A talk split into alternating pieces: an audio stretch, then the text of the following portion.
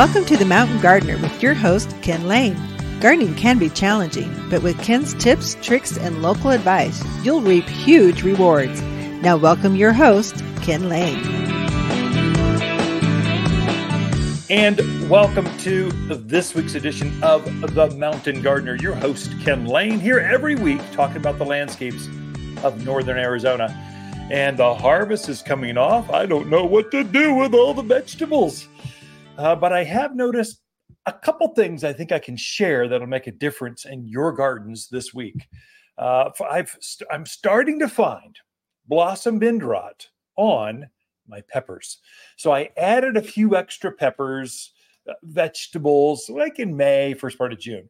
And those are the ones that seem to be showing blossom end rot. What that is, where the blossom forms, you've got the fruit on the end of that, that vegetable plant that vegetable. And where the flower was, you start to see a black spot. It starts to shrivel.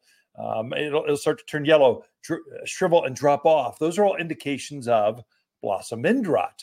What that is, that's a lack of calcium. It's a classic. Plants need calcium. You and I need calcium to keep our bones strong. Well, vegetables need calcium to keep their vegetables, the crops, the fruits strong. It's super important. And so what I've started to do, I've, I've noticed, okay, peppers, I'm starting my entire gardens because I know this will spread. I'm starting to spritz them with a yield booster. It's a product put out by Fertilome. Yield booster is a liquid, comes in a spray can, 32 ounce. It's very inexpensive. Uh, I spray the, excuse me, the foliage once a week until I see the new fruits coming out clean. Now, once a fruit already has blossom end rot on it, it's gonna there's no that damage is done. It's on there. That fruit, there's no way to get out of it. But all the new fruits after that will come out clean. And so it's super, super there's plenty of, of growing season left. You've got two and a half months uh, of, of long, a very productive, very active growing season. So you kind of want to get on this right away. And so spritzing that with yield booster makes a tremendous difference. Uh, so I've, there's actually some calcium. You could also put calcium sulfate around. In fact, if it's bad, I would do both. And so you put you sprinkle gypsum. Gypsum is calcium sulfate. So it's a it's a, active. It's they they say that it liquefies rock. It doesn't even do that. Come on, it helps with drainage a little bit, not a lot, but it helps. But it really has a lot of accessible calcium available at the root level for those vegetables. So you can sprinkle this powder around there, gypsum. Most of us in gardening know what that is. But in addition, the faster, more accessible calcium to plants is a liquid form. Spritzing the foliage, not the not the fruits.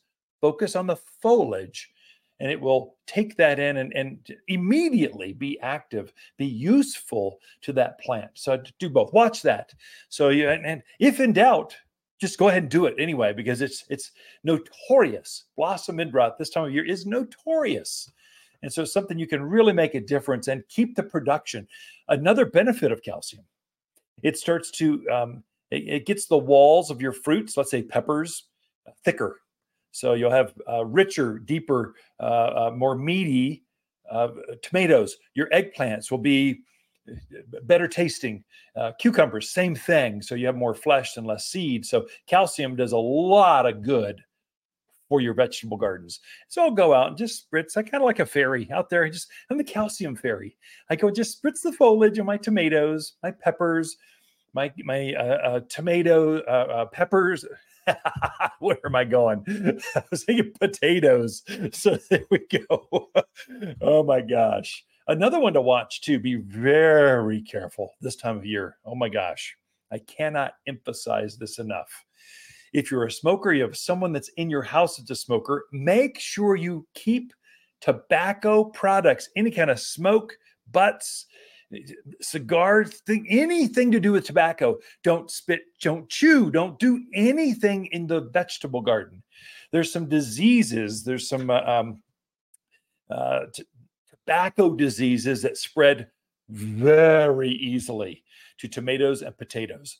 Uh, the, the, the nightshade families, they're really, really sensitive. And so that disease, once it gets in the soil, it jumps up on the foliage and it just goes right through uh, your your your gardens. And this is the time of year when it really gets in there fast. I mean, it's okay to smoke, but be on that side of the yard. But put keep the butts away from the soil. Don't use that those ashes even anywhere near your vegetable garden. Flowers, they don't care. Hey, they're fine. Come on, let's, let's do this thing. I clean the air. I'm blooming like crazy. Vegetables, not so much. They're very sensitive. And this is something we don't the garden industry doesn't share enough of. Sometimes your your tomato plants will start to wilt, curl, fade, they get yellow spots. These are all indications of disease, leaf diseases. And and tomatoes basically they're sugar factory machines. They just create this huge amount of foliage that form the fruits and it doesn't take much when a plant produces that much, reacts with the sun and photosynthesis that much doesn't take much to get it to get a little bit of disease and it just takes over.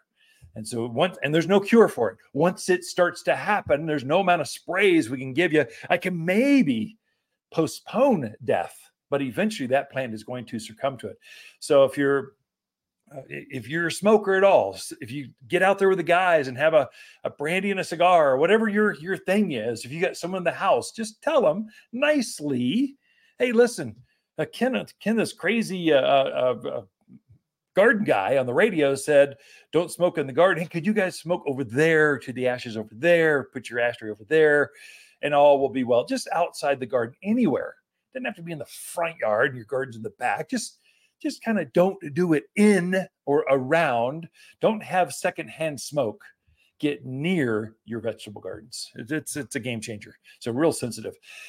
Uh, another thing that can help you too, right now, I'm starting to use more phosphorus around my plants. And so the, the plants have been producing like crazy. Flowers have been producing like crazy. The vegetables, the, the cucumbers, the, the peppers, everything is producing, the squash. Uh, what'll happen is they've been using the, the phosphorus in your soil for about, well, four months now. So remember, nitrogen, phosphorus, potash, that middle number, uh, phosphorus, that's what produces fruits and flowers. And so if the plants are using that to produce fruits and flowers, they can quickly run out and the plants will stop producing. The, the, the plant will look fabulous. I mean, big, bushy uh, plants, big, gigantic leaves on, on squash, but the fruits aren't as prolific. Let's just give them a little bit of phosphorus. Superphosphate, 0, 18, 0. It's 18% phosphorus, granular form. Sprinkle some throughout the gardens, and boom, that plant will just start producing the fruits. So have more flowers, more fruits, uh, and larger fruits. It's a game changer. So if your if, if the garden seems to be slowing down, and it happens because you've been watering so much, and the plants have been growing using the soils so much that you need to replenish that about now. So it's kind of a something that's strategic that really you gardeners know you need to fertilize pretty often to get your your gardens to keep producing. Well, the novices don't know that. They're thinking it should be I said it once in March, get my soils right and it should be good for the entire season. Not so. The soil is good for the, all the season, but uh, they they're on a marathon run. You're, they're, they're really producing long, long. Keep going. They're, they want to keep keep producing fruits. Well, they're going to take some sustenance to keep that going. So, a little bit of a meal, some strategic minerals and fertilizers make a big difference. And you're producing into end of October, 1st of November, depending on your elevation. This is broadcast all over northern Arizona. I would say till at least the first week in November, we are go, go, go. So you've got plenty of time, lots of fruit uh, to come off. Uh, I have to thank some friends. I won't name them out on the radio or anyway, they brought peaches in to us. So, oh my gosh, the peach harvest is unbelievable. Oh my gosh, there's so many peaches. And they're so easy to grow at this elevation. If you wanted to plant a peach tree right now for next year's production, great time to do that. If you love peaches, just pick your favorite, put it in the ground, and they're self fruitful you only need one tree to get lots of peaches next year. So, but thank you for the bushel full of peaches at the Lane House. Had some this morning for breakfast. All right, we've got Lisa Watters Lane coming into the studio with your garden questions right after this.